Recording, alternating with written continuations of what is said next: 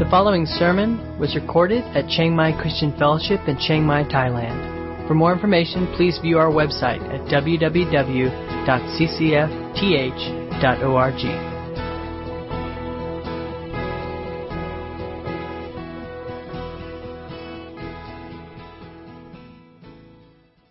Pharisees were, by all accounts, zealous and serious about keeping the law.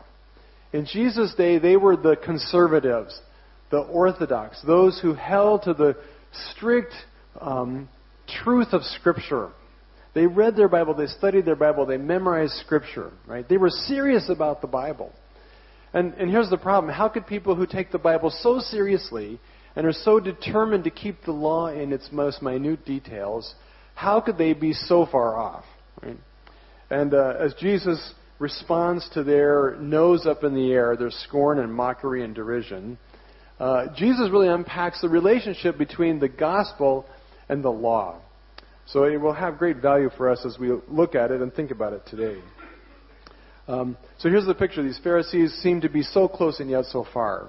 So religious, so serious about God at one level, and yet they seem to be so far away. Um, Jesus, uh,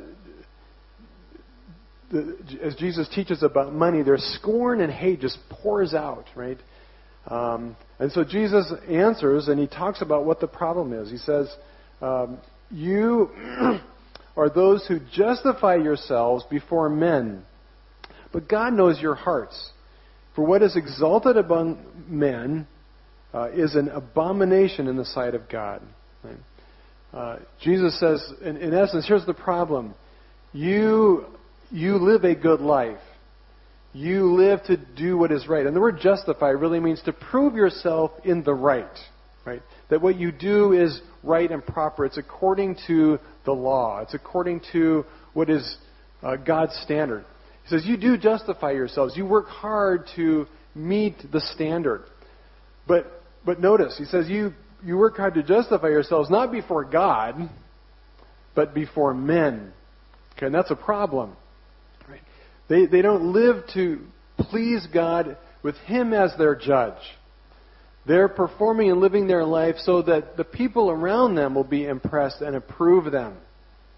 Um, he says, but God knows your heart. Uh, he says, your hearts are full of adult, uh, idolatry. He says, everything that man exalts, everything that man lifts up and honors is an abomination to God. And the word for abomination that's used there is the idea of something that's idolatrous. Okay, it's horribly corrupt because it's giving worship to something other than God. He said, you are idolatrous in your hearts.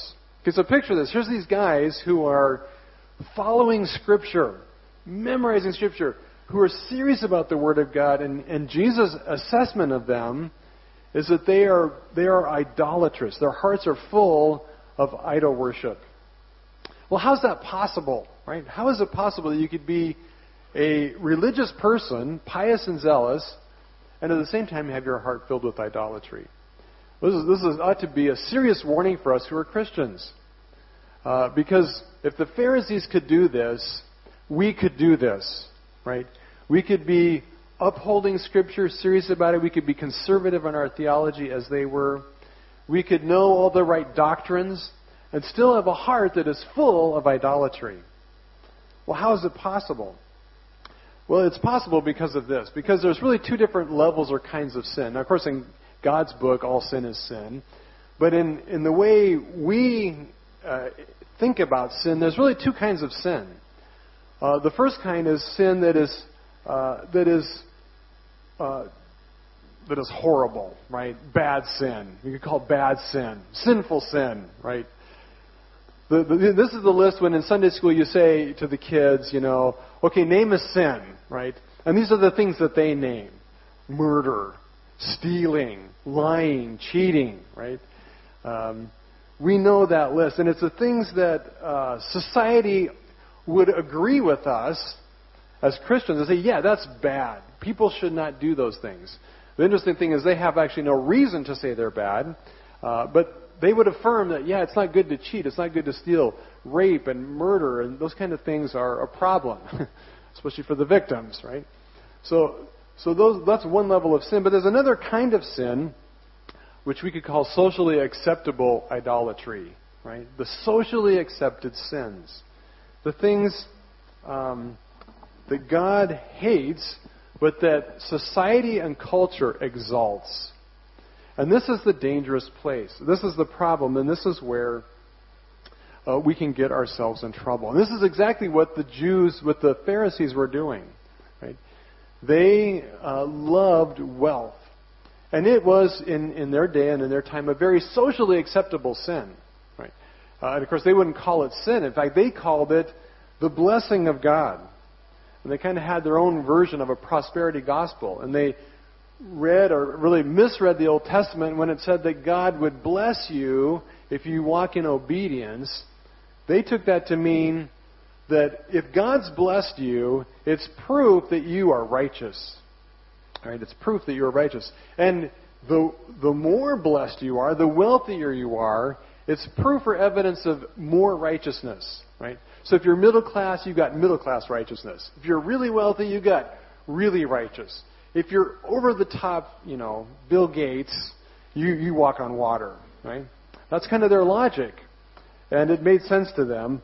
And, of course, a lot of Jesus' teaching is to counter that. In fact, the story of the, the, that we just looked at of the prodigal son is teaching against that. He's saying, no, the elder brother um, did not have a right to the father's possessions because of his righteousness, because of what he did. It was a blessing and a gift from the father to his son.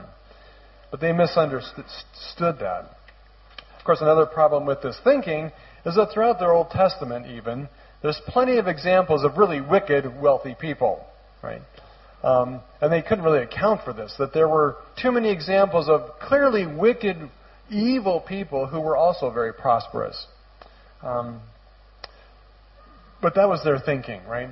And uh, in, in their day, it was socially acceptable. It was widely and commonly held by all of culture that, yeah, that's right, wealthy people are clearly the godly ones. And so they hid and cloaked their idolatry, their worship of wealth, under this mask of God's blessing. Right? Um, I want you to think about this for a second. Jesus says, and here's the point that Jesus is making here in the first part, he says, everything that man, that society, that culture exalts is idolatry before God. Okay? Everything that society and culture exalts is idolatry before God. All right. Uh, this should unravel us. Because there's a lot of things in culture that culture exalts that the church also exalts. There's a lot of things in culture that the culture values and treasures that Christians also value and treasure. And Jesus says that those things are idolatry. Right? Here's some examples. We could have a long list, but here's just a couple of them. Um, Western, anyway, Western culture, and each culture is different, so you need to look at your own. But in most of Western culture, democratic culture, the heart of democracy is independence. Right? Everybody gets their own private personal vote, right? Everybody counts. And there's some truth to that, but we have exalted that and, and lifted that up to the place where we worship independence, right? We love the person who can pull themselves up by their own bootstraps, who can make it on their own, who uh, is a self-made person, right? We, we honor those. In fact, it's interesting just how extreme this is. Uh, anytime anybody tries to do something solo, like, like sail around the world solo, take a flight around the world solo, climb a mountain solo, do we say, well, that guy's just an idiot. Who would be that stupid? Right? Because that's really what we should say, right? Um, that's just a bad idea. Is that what we say? No, we say, wow, that is awesome. Look what that guy could do all by himself, without needing anybody's help. I want to be like that. Right? Society and culture elevates that. It's idolatry. Right? God is not impressed. Because God says, come to me, you who are weak and heavy laden, I will give you rest. I will help you. The, ba- the basic nature, the core of our relationship with God is not an independent one, but it's a dependent relationship. where we desperately need his help. And we urgently need each other. Right? Another one. Uh, culture says that anybody with a great following knows something. Right? Anybody with a great following knows something. If you can get enough people to follow you, uh, and you gain popularity, popularity and fame, you're considered to be a somebody who has something to offer the world. Right? Um, so whether it's a, an actor or an actress or a, a, mus- a, a musician or a you know, whatever, right? If if If they're famous, people flock to them. And whatever they say must be truth, right? So we have a cult of Oprahrites, you know, people who love Oprah Winfrey, right? Who teaches pure idolatry, right? Uh, but yet there's Christians. I won't name, uh, just use his initials, Rob Bell, who, you know, is on a teaching circuit with Oprah Winfrey, right? And there's this idea that if you have a following, you have something worth saying, right? Um, and it creeps into the church, right? It creeps into the church. Um, somebody who I have high respect for, uh, and who's kind of the other extreme of Rob Bell, is Mark Driscoll, right? A godly man, great Bible teacher, loved Scripture. Uh, I think he got caught up in this this thinking that if if I get enough people to follow me, that, you know, that's that's what counts. That's what matters. And he got a lot of people to follow him. Number one hit on on podcasts, right? And, and millions of people listening to him. And the crowd became the goal. And it became his undoing. Right? And he's now, has nobody following him because he's lost his his right to speak, right? That's the idol of the world. You can go on down the list uh, of a very long list of things that the world exalts that the church also buys into, right? Socially acceptable idolatry. For example, busyness, the addiction, the addiction of work and activity, that my life has importance based on how busy I am. And we herald and praise the guy who says, man, I can't even take a day off, right? I've been working for twenty-seven years straight without a single day off. All for Jesus, right? Just before he dies, right? Yay, way to go, way to die for God, right? We, we, we exalt that. God says, be still and know that I am God, right? God says it's idolatry. To fill your life, life with so much busyness and activity, you have no time for him. It's idolatry. Entertainment. The world worships entertainment. And if it's entertaining, it has value. Uh, and the pressures on the church, that the church would be entertaining, right? But if you show up on Sunday morning and it's not relevant to you, if it doesn't somehow move you or stir you, that you wasted your time. And God says, hello, uh, I thought the whole point of worship was, was God, not you, right? Um, but we've missed that, see? And we worship uh, entertainment. Uh, one of my favorite ones, uh, tolerance, right? Society says one of the great values of humanity is that we tolerate each other. I just saw a joke on uh, on, on Facebook, actually, about Facebook. Um, guy's reading his one of his message that somebody sent him on Facebook. It says, I am a tolerant person. I believe everyone should be more tolerant. And the joke that you posted was very intolerant and offensive. So I am unfriending you. Right? Uh, that's how, how it works. Y'all need to think about that when somebody's still kind of going by. Um, right, the church is under this pressure that we tolerate everything. And there's this huge pressure, especially on the church on the West, that we cannot preach against sin because it's intolerant. And if you're intolerant, you're filled with hate, and you're a bigot, and you're prejudiced. Right? But of course, that's uh, a core value that is idolatry. It's saying that people can do whatever they want and there is no standard. And that love is simply accepting people as they are. But God's way is not tolerance, it's unity. Right? God wants to bring peace into the world not because we put up with each other, but because we actually love each other. And this is the truth about love. Uh, God does love everybody just the way they are.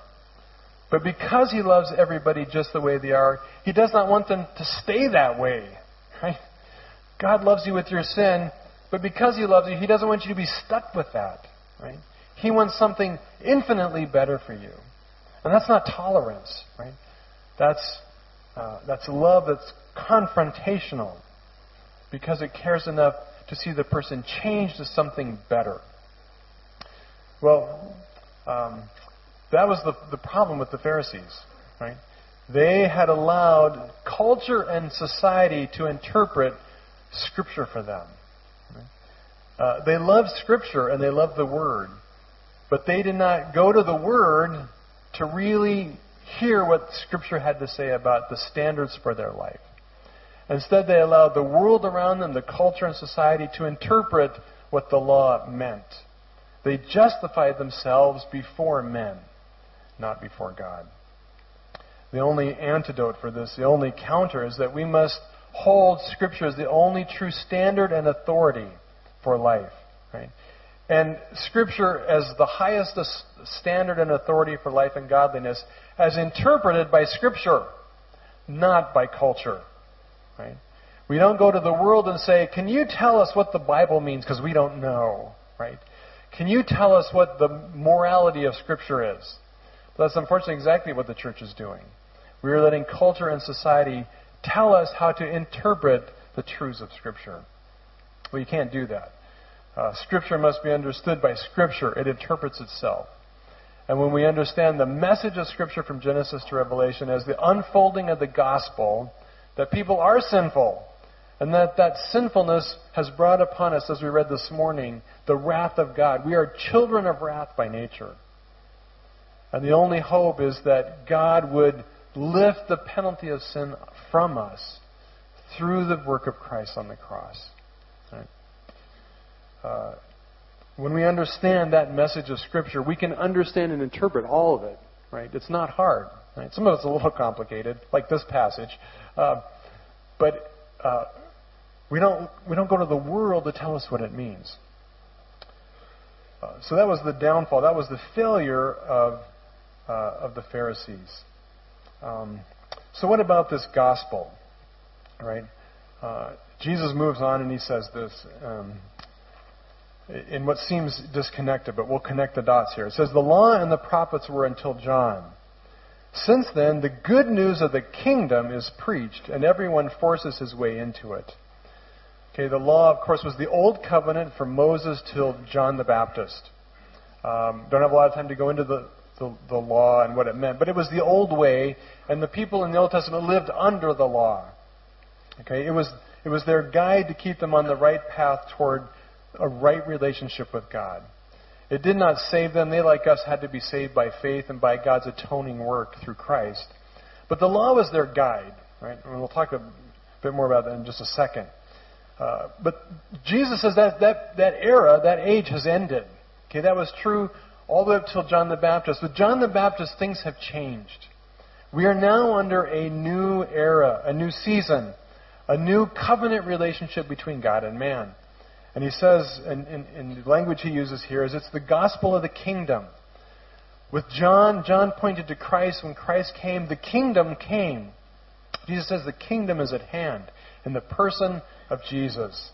And it is good news. Literally, it says that that the, the kingdom was evangelized, right? It was the gospel of good news.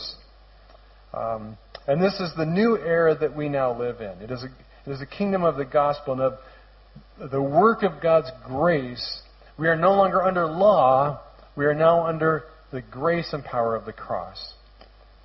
And then he says this uh, great phrase that I really wish was not in the Bible because it's so confusing. Uh, it says, since then the good news of the kingdom is preached, and everyone is forcing his way into it. Okay, everyone is forcing his way into it. The word there, forced, uh, could also be translated, in some Bibles is translated violence, right? People enter it violently, all right? Now, what do you do with these words? What is this about getting into the kingdom violently? Well, I read all the commentaries, and they were zero help, right? Zero help. But I'll tell you what they said. One group said that it could mean, uh, depending on how you, you translate this passive verb, it could be translated, the kingdom is preached and everyone violently attacks it, right? Which was true here in this context. The Pharisees were violently and, and would soon be even more violently attacking the kingdom, right? Coming against it with hostility. So it could it could be translated with that. The problem is the word in the Greek, it specifically says into, not against, right? Uh, which doesn't make sense, that the Pharisees were were violently into it, the kingdom, right? That just doesn't doesn't fit, right? It's something about getting into. It's about entrance into the kingdom. So another group of people that translated it this way, and the E S V kind of follows this line of thought, that we have to force our way into it, right? That it's hard to get into the kingdom, and so we have to do it by force. Right? We have to force our way into the kingdom. And that's the sense in which the E S V has translated it. Um, but I have no idea what that means. What does it mean that I force my way into heaven, right? And the truth is, it really is con- uh, counter to what Jesus has just been teaching, right? He's been saying, "Go to, to my servant, go out into the highways and byways and, and invite everybody into the banquet, right? Drag them in, right? Compel them into the banquet." I don't see people trying to kick down the door, right? Um, we are drawn to Christ. We don't, we don't, we don't beat our way into heaven, right? Um, Good Catholic theology, right? We crawl there on our hands and knees or something, do some kind of, some kind of penance, right? That's not really what we believe. We believe that Jesus draws us into the kingdom by grace. And it's a door that's open, and it's not something we have to force our way into. All right, so the commentaries are all wrong. So, so what do you do? Well, then you make up your own theories, which is even more dangerous. Uh, this is my theory, and I just am going to throw it out there. It's my theory. You can think about it if you think I'm as off as the commentaries. I, I can't be that much more off, right? Um, literally, it says, entering the kingdom comes through violence, right? If you were to translate it literally, people come into the kingdom through violence, right? Well, for me, that, that just points to the cross, right? We do come into the kingdom through a violent act, because Jesus was violently uh, abused and, and nailed to the cross. And as we've been, and just thanks to Kimberly and Mike and Marie and everybody working on the, the, the cool cross up here, a uh, great picture of the violence that Jesus endured for us so that we could come into the kingdom, right? We enter it through the violence of his death. But beyond that, the cross itself is a violent instrument, right? Its work uh, in the body of Christ was, of course, violent as he paid the penalty penalty for sin. But beyond that, the cross does a violent work in us as it rips apart our life and transforms it. Right? The cross did not only pay for the penalty of sin, but the cross, uh, Paul says, you know, we, we were crucified with Christ, that we put to death the deeds of the flesh, that we must kill and, and mortify the old person, the sinful nature, the corrupt desires of the flesh. That's violent stuff. It's the work of killing, of ripping, of destroying what we were before. Uh, the cross is a violent weapon. Uh, as we were setting it up this morning and getting it all ready, it's a little wobbly. And we were joking that, you know, in the middle of the service, if it fell over, it would kill me. And uh, you make great headlines. Pastors killed by a cross on, you know, preparing for Easter. Um, I think it's gonna. I think it's gonna stay. But if you see it move, please warn me. Somebody in the front row scream. Um, great picture, really, though, of, of the of the cross. Right? It does kill us. Right? It does wipe us out. It comes in and it does a violent work of transforming our life. But that is exactly what the gospel is. Right? It is a gospel of grace that we enter into the kingdom through his work on the cross. But then the cross enters into us and does a work of transforming us so that we can um, we can follow him. Right? We can do what they could never do under the Old Testament law. We can walk in godliness. Right? The failure of the law was that their flesh kept them, prevented them from doing what the law demanded. But that is no longer true for us. But here's also one last reality about the violence. Um, it, it is a gospel of grace, and and and, the, and grace and the cross are hard, for people who are justifying themselves before men. Right? Uh, because when you are justifying yourselves in the, in the eyes of people, it is all about what you do to be good. Right? And the gospel and the cross are a great affront, a great insult to our self-righteousness. Uh, so the gospel kingdom is a great injury to all who have justified themselves before men. Um, so Jesus says we're under the gospel. We come in through the cross. Um, so so then we're no longer under the law. Right? We're no longer under the weight of the law. But then what is our relationship to the law? Well, Jesus continues by saying this. But, okay, he says, he says uh, you enter into it through through this violent act, but it is easier for heaven and earth to pass away than for one dot of the law to become void. Right? Um, we are no longer under the law. We no longer live according to the law, because it is powerless, Paul says, to accomplish righteousness in us. But that does not mean that the that Jesus has done away with the law. Okay, we're not under it. That doesn't mean it's gone.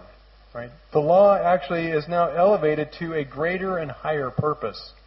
And, and basically, to understand this, we need to understand two functions of the law. Uh, two, it's two main purposes. First of all, the law was given as promise. And now, that sounds a little odd, because thou shalt not kill just doesn't sound like a promise. But it really is. Okay, the law in its whole is a promise.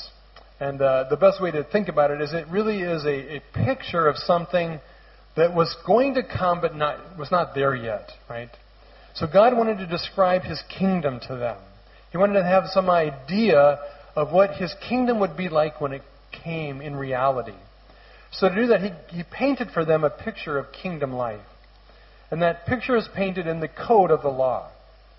So the temple worship, the sacrifices, the... Uh, The, the, the detail about cleanliness, about holiness, those are all things that pictured uh, life in the kingdom and certain parts of it. And it pointed to, ultimately, was a picture of and pointed to Jesus. Right? It gave a picture of what Jesus would be and what He would do to usher in the kingdom. Uh, I don't know how it was when you were young. They probably don't do this anymore, for sure not here. But when I was sixteen, fifteen, taking driver's ed, I was so excited to actually drive a real car. I, I could drive already on the farm, but I got to actually drive with a license. This is going to be good. And um, so we had to do this driver's ed course. And at our school, they had these really dorky driving simulators. It was basically a desk with a steering wheel and a brake. And we would all sit and watch a video together, and we were supposed to pretend like we're driving. Dumbest thing ever, right? And you know, this little, it's like you're like a four-year-old, you know, and the video would turn and you were supposed to turn, you know, like it really made any difference, right? But it, it kind of was supposed to simulate driving. It's supposed to give you an idea. And uh, they actually had a, a, a wire connected to the brake pedal, and they would kind of keep score of how good you were at braking, which is good, good, right? And uh, the poor driver's ed teacher knew that what was pretend now in a few minutes or a few days was going to be reality, as he would take you out driving, and his life was at, at, at risk, you know. So he was really hoping people got the whole brake thing down, right? Well, it's kind of a picture of the law. It's, it's a simulation. It's a trial run of what would become reality, right? And it pointed to, in every way, the simulation of what would one day be real and tangible, the real thing. Uh, but secondly, the law is also a principle. It is the revelation of the heart of God. The laws are not random or arbitrary. They are a revelation of the character and nature of God and how He treats people, and consequently how He expects us, expects us to treat Him and to treat each other. Right? It is His moral code, not because He thought, you know, randomly that lying was bad. It's because He doesn't lie. He is truthful. Right? He does not uh, senselessly murder. Now, He judges, right? Um, but He does not senselessly murder for the sake of murder. Right? He does everything with purpose. And He does everything with love and with justice. And so the law is a reflection of His own moral nature and being. It is what God would be if He were human, and how He would live, how He would treat His neighbors. Right? So what does this mean? He says not one not one dot of the law will pass away. Well, if we're not under the law, then what does that mean? Well, it simply means this. Jesus and the kingdom fulfills all the law. It meets and fulfills all the requirements and pictures of the law. And that happens in two ways. First, as a picture, Jesus is the reality of what everything in the law pointed to as a as a picture. Right? If the law is the driving simulation, Jesus is the Ferrari, right? The real car, the real deal. Right? Uh, so if Jesus is the fulfillment, this is it does change some things about the law. In the Old Testament, they had to offer sacrifices. They had to bring lambs, and they had to slit its throat and pour out its blood, right, as atonement. But it pointed to the Lamb of God. Right? Jesus is the Lamb, the sacrifice that every sacrifice in the Old Testament pointed to. Right? So when Jesus came and when he gave his own life, when he was the sacrifice, he fulfilled all that picture. So do we need to go back and sacrifice again? Well, no, to do so would be to go back to a driving simulator when you have your driver's license. It's just silly, right? And pointless. There's no purpose in it, other than that it does give a picture of what Jesus did. It helps us understand and complete all that Jesus fulfilled that was given in the picture. So we don't we don't keep um, going back and living in the picture, because we live in the real. We don't worry about all the laws about cleanliness, because we have been sanctified completely through the blood of Christ. Right? So I can eat whatever I want. There's no food that can contaminate my body, because I am now a spiritual being, born again in spirit in Christ. Right? So those parts of the law are, are, are, are in a sense void. They're not, again, they're not kicked out, because they still mean something, but we don't practice them. But the other side of the law, the principle, um, the things that are the, the moral heart of God, Jesus actually not only uh, upholds those, but he actually elevates them. He gives them newer and greater and higher meaning and purpose. Because the Old Testament law was incomplete because of the sin nature. Right? They could not really keep the law um, as as to the extent of the perfection of God's moral being. So here's an example. Uh, Jesus says this. Everyone who divorces his wife and marries another commits adultery. And he who marries a woman divorced from her husband commits adultery. Right? Jesus takes the Old Testament law and he elevates it to a higher plane and level. Um, was, was divorce illegal? Well, everybody knows that the Pharisees were notorious for practicing divorce. Um, and uh, in the in the law of Moses, and as Jesus says in other passages, he says, Moses allowed for divorce. Why? Because it was the heart of God? No, because of the heart of men. Because of the hardness of your hearts, sometimes it, sin will make it impossible for two people to live together. And so God accommodated for their sinfulness by allowing for divorce. But Jesus says, in the kingdom, you now have a new force and ability and power through the cross to live the full and true meaning of, of the law. And the law is this, that two people get married for life. In fact, it really goes beyond that. It's really not about marriage. It's really a statement about all of it means for sexual purity. Jesus says our sexual purity, our moral purity before God uh, is contained in this command that we reserve all our sexual activity for the relationship of, of marriage between one man and one woman for life. Right? For life. Anything in your sexual life outside of that is adultery. It is idolatry. Right? Because you are making that a god over the true and living God. Right? Um, that is the moral code that we live under. And again, culture can't define that. Right? It is not the dedicated, loving relationship be, between two guys. Right? Scripture makes it clear it's between a man and a woman. Right? Now, uh, if you're here this morning and you've been divorced, does that mean you are living in a state of adultery forever? Well, no, right? Because we are under grace. Right? The, the cross pays for all sin. Right? It washes, it cleanses, it removes the guilt and stain of sin. And we are reinstated to a new, pure, and holy place. That's the wonder of the cross. Right? And even for divorced people. Right? In some churches, you know, it's better to be a, a serial killer than to be divorced. Because you can get forgiven for being a serial killer, but you can't be forgiven for divorce. Right? Well, the cross covers it all. Praise God for that. Right? We live under grace.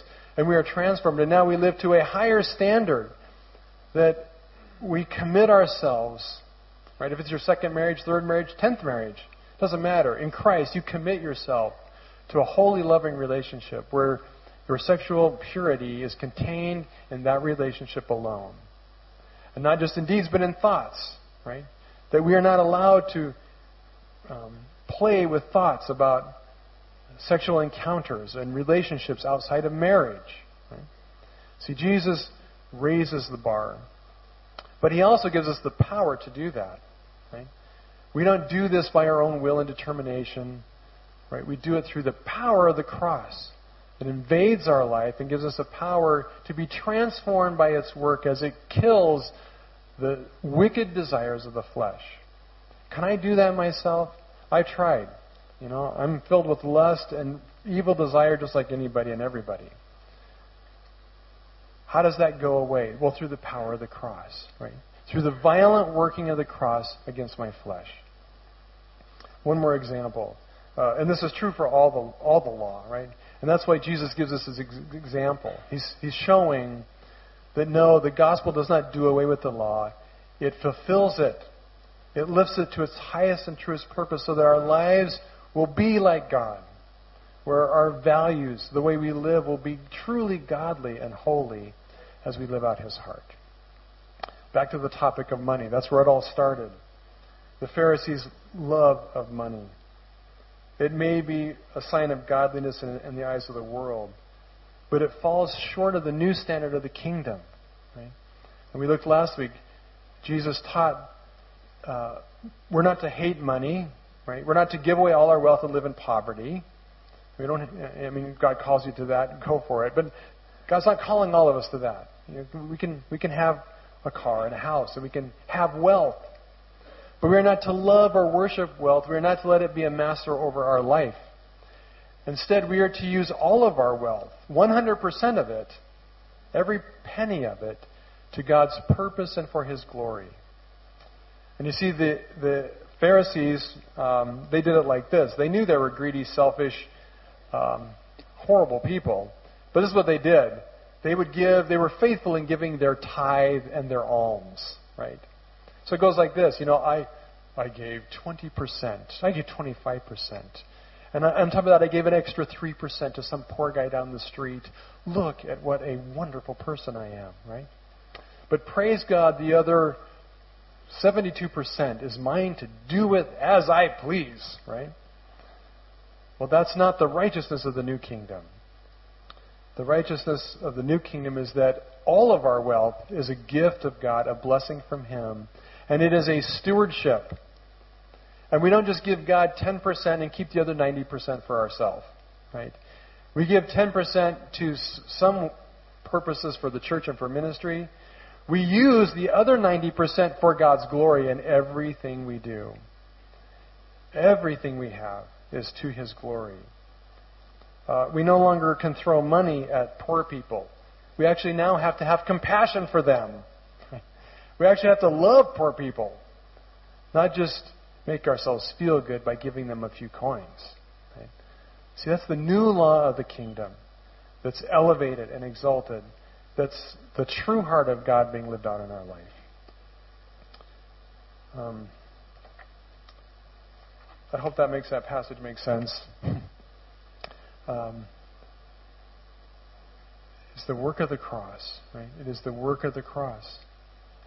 Um, we either justify ourselves before men, we we buy the world's standard, and we do what makes ourselves feel good and impresses people. But we recognize that we, we are worthless. We are sinful, lost, hurting, broken people whose lives are shattered. And the only way we can fix that is to have it even more shattered through the cross, right? Where God pours out both his forgiveness, but also rips us apart inside and out, right? So this morning as you're here, let's, let's bow our heads and pray. You're probably in either one of two places. One where you have not really allowed the, the forgiveness of the cross to wash away all your sin. And you may be like the Pharisees, feel that by your own effort, you can atone for your own guilt by feeling bad enough about it, by beating yourself up, by punishing yourself somehow. And that is not um, embracing the forgiveness that comes through Christ. Or perhaps you're on the other side and you know well that you're forgiven and you live daily in that grace and forgiveness, but you have not really done the hard work of putting to death the deeds of the flesh. And the evil desires of your flesh run rampant. Uh, your thoughts and your actions and your words are out of control because they have not come under the powerful, uh, dreadful work of the cross. And maybe you've tried to overcome the bad habits on your own and it's it, it's never worked. Uh, bring those things to the cross and allow Jesus to crucify those desires, that old man.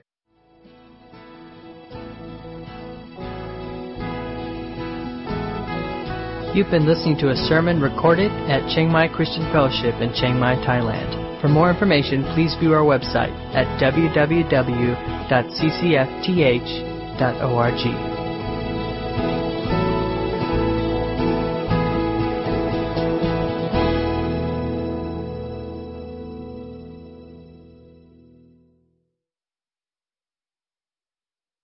That old person.